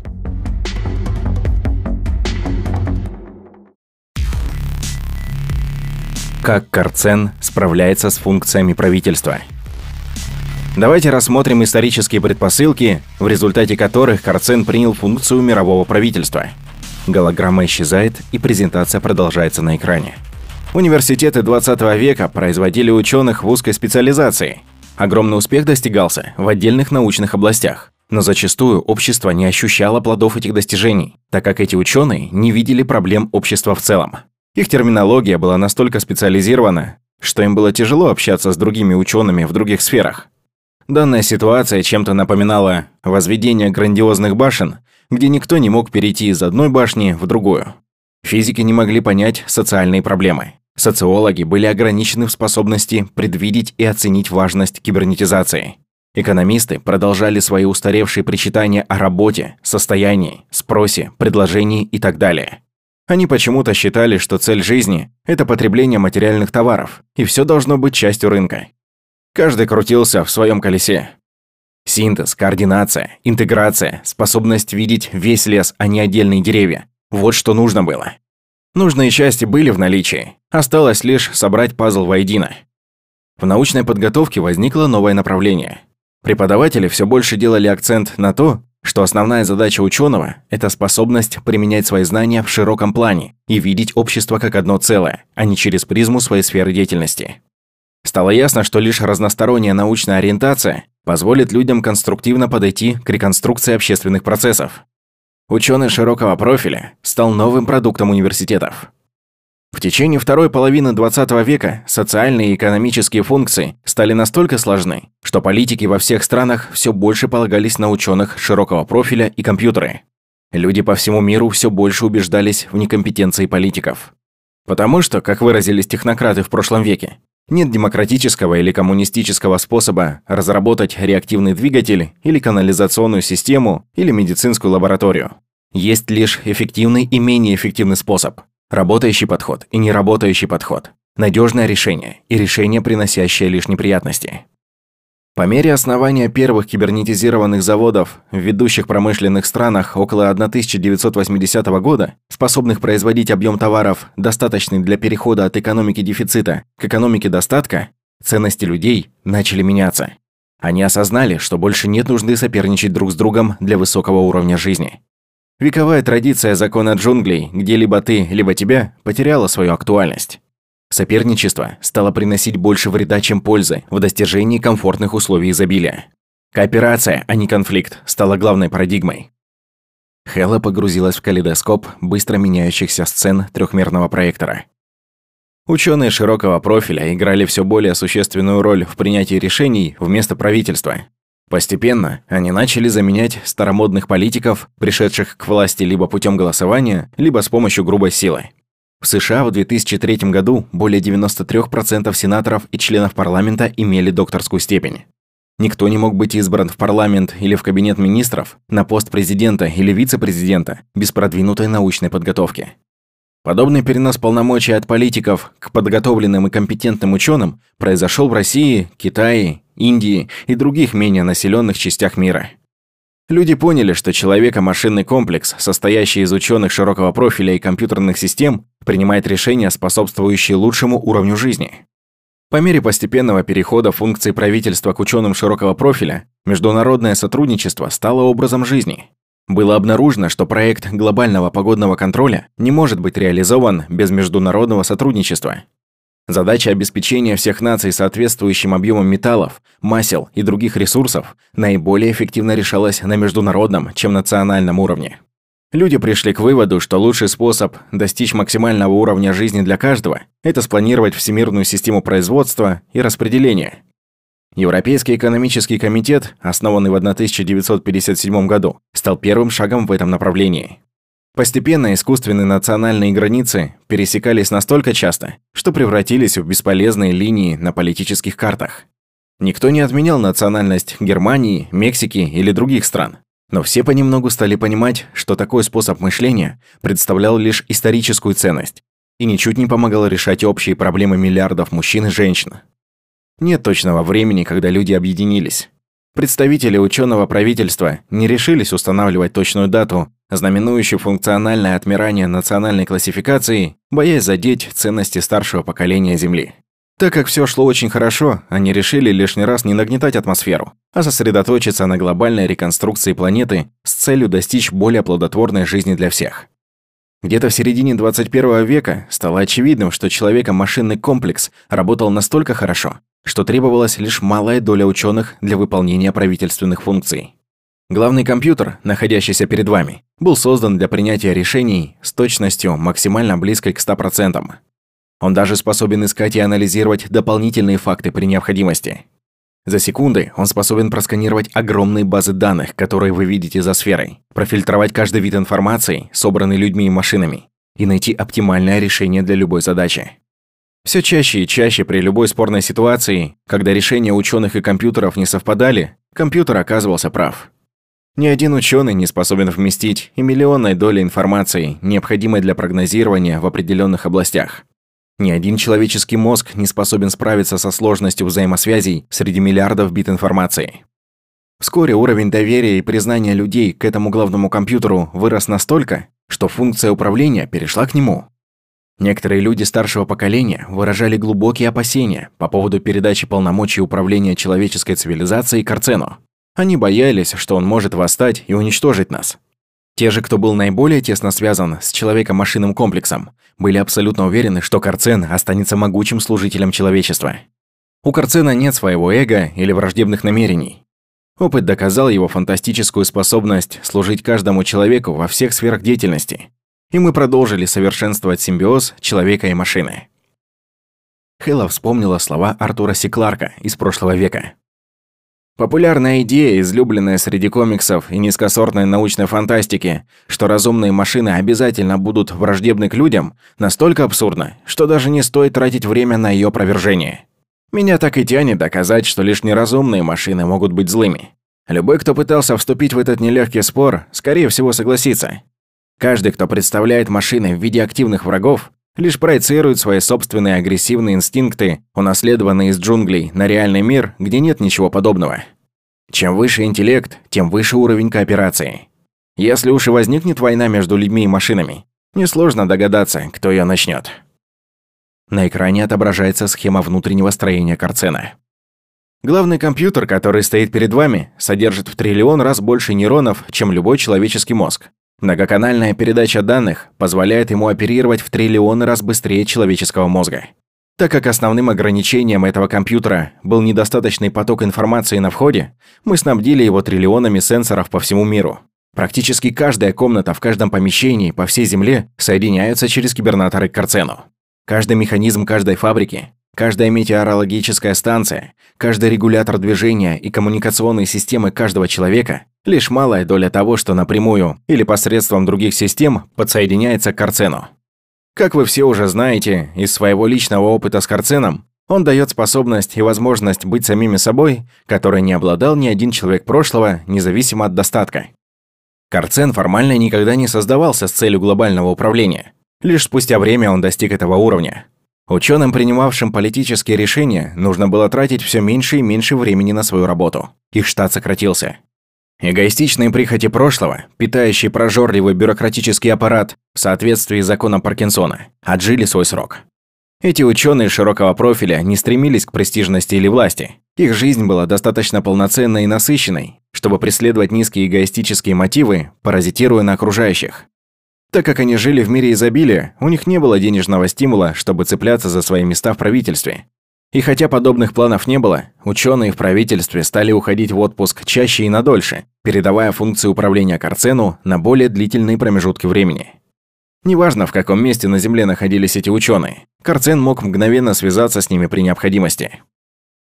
Хэлла знает, что много лет назад Карцен при необходимости стал связываться с компетентными людьми, независимо от их положения в обществе или отношения к правительственным функциям. В чрезвычайных ситуациях или катастрофах Карцен немедленно сканировал свои базы данных и собирал необходимое количество людей, исходя из их квалификации и близости к зоне бедствия. Люди с готовностью отвечали на призыв Карцена. «В конце концов, — думает она, — мы все одна команда».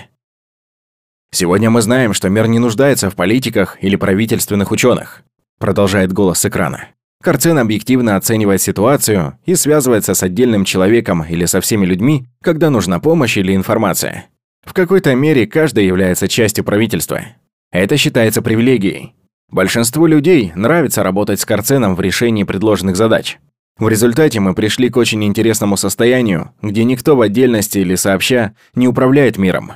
Но в то же время каждый человек в мире за свою жизнь внесет вполне ощутимый вклад в управление обществом, сотрудничая с Карценом в тех областях, которые ранее считались привилегией политиков и государств. Для человека, живущего в США в прошлом веке, было бы немыслимо представить столь радикальные изменения в мире, где были упразднены политики, законы и огромный аппарат бюрократического правительства. В прошлом на правительство возлагались чрезвычайно важные функции – с помощью армии, флота и воздушных сил они пытались защитить своих граждан от агрессии других государств.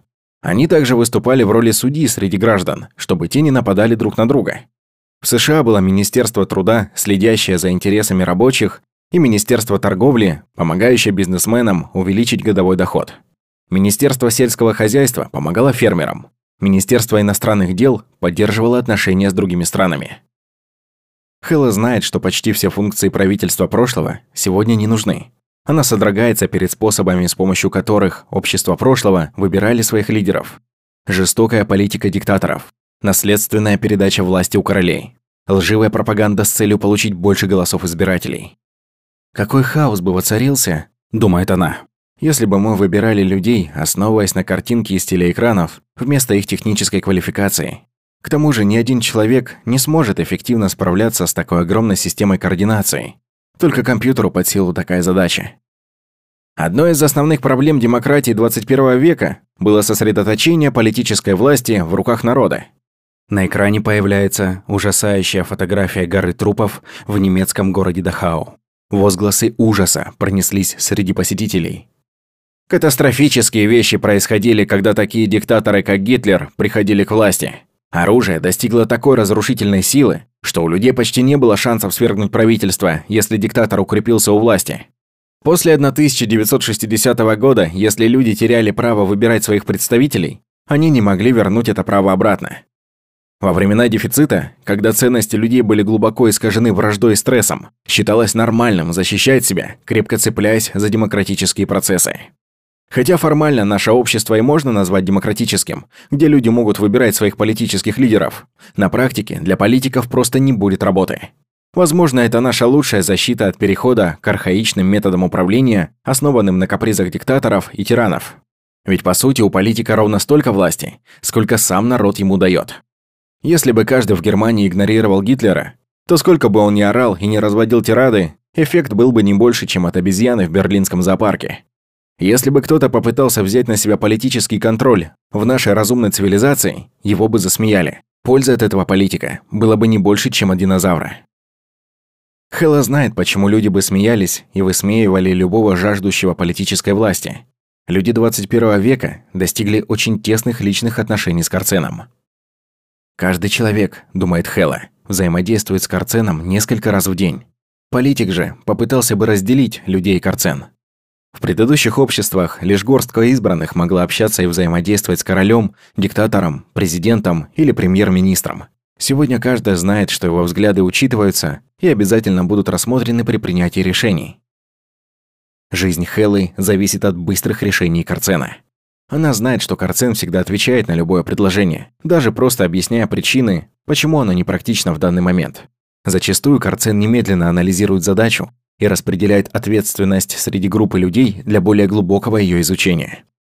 На экране крупным планом демонстрируются Акрополь и Парфенон. Такие тесные отношения каждого гражданина со своим правительством похожи на изначальное представление древних греков о демократии. В древних Афинах каждый гражданин имел возможность проголосовать по любому вопросу и выступить перед остальными. Это стало непрактичным по мере роста государств. В США в 20 веке роль граждан в политике ограничивалась лишь единоразовым походом в избирательный участок и нажатием пары кнопок в будке для голосования. Среднестатистический избиратель был далек от правительства и не принимал участия в его решениях. Когда мы общаемся с Карценом, а он отвечает и прислушивается к советам, каждый человек чувствует, что он лично участвует в управлении мировым обществом. Наше кибернетическое правительство дает нам ощущение достоинства, уверенности и безопасности. Экскурсия подошла к концу. Хэллу глубоко затронул этот визит в Карцен. Она гордится этим достижением человечества.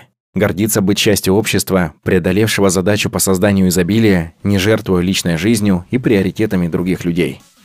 Рабство и денежная система прошлого больше не разменивают жизнь человека на никчемный труд. Хелл опускается в размышления о возможных перспективах развития за пределами человека-машинного комплекса.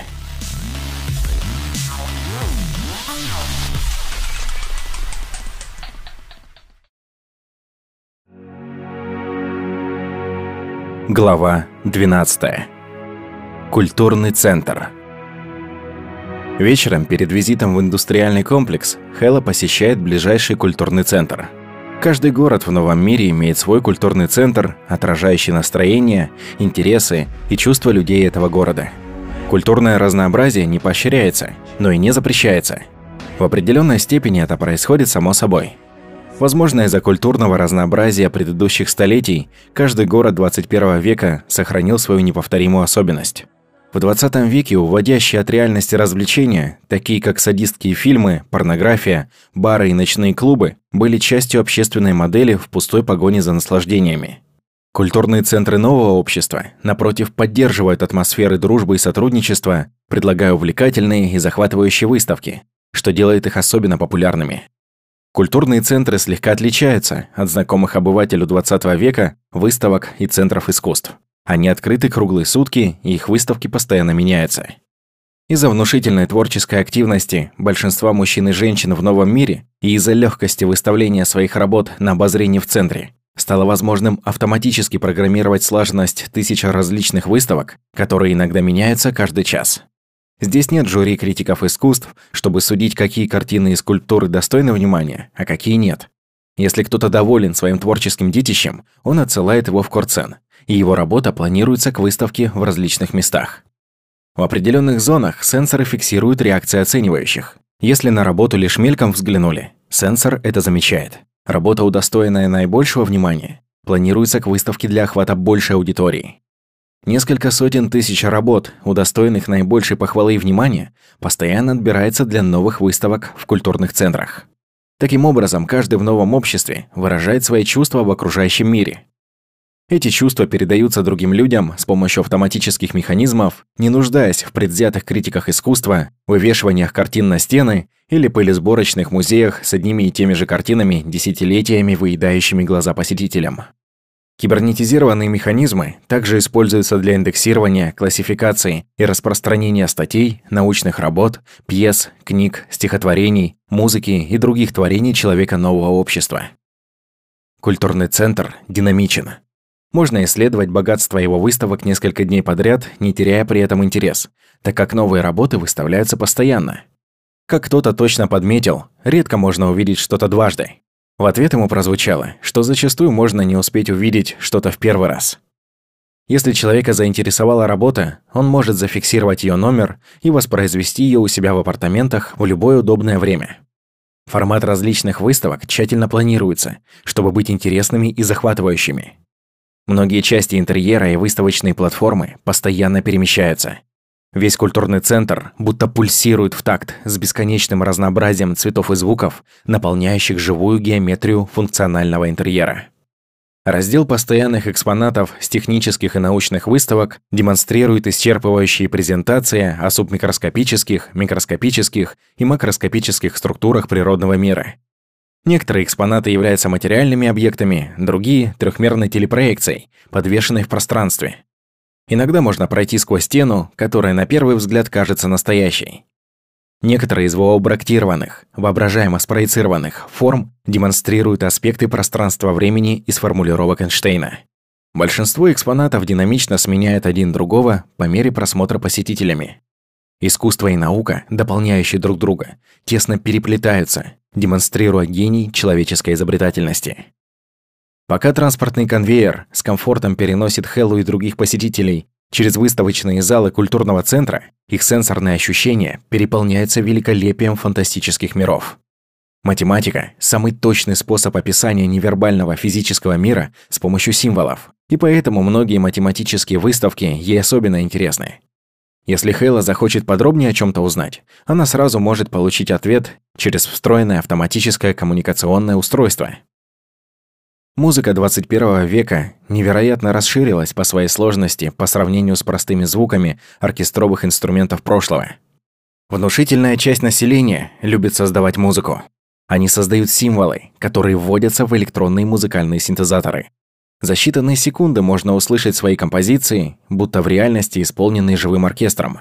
Настроив необходимый уровень отклонения нот, возможно с точностью воссоздать живое исполнение таких гениальных музыкантов, как Яша Хефец, спустя многие годы после его смерти. Эти машины способны электронным способом воспроизвести человеческий голос, звук отдельного инструмента, оркестра из тысячи музыкантов или любой другой звук из любого источника.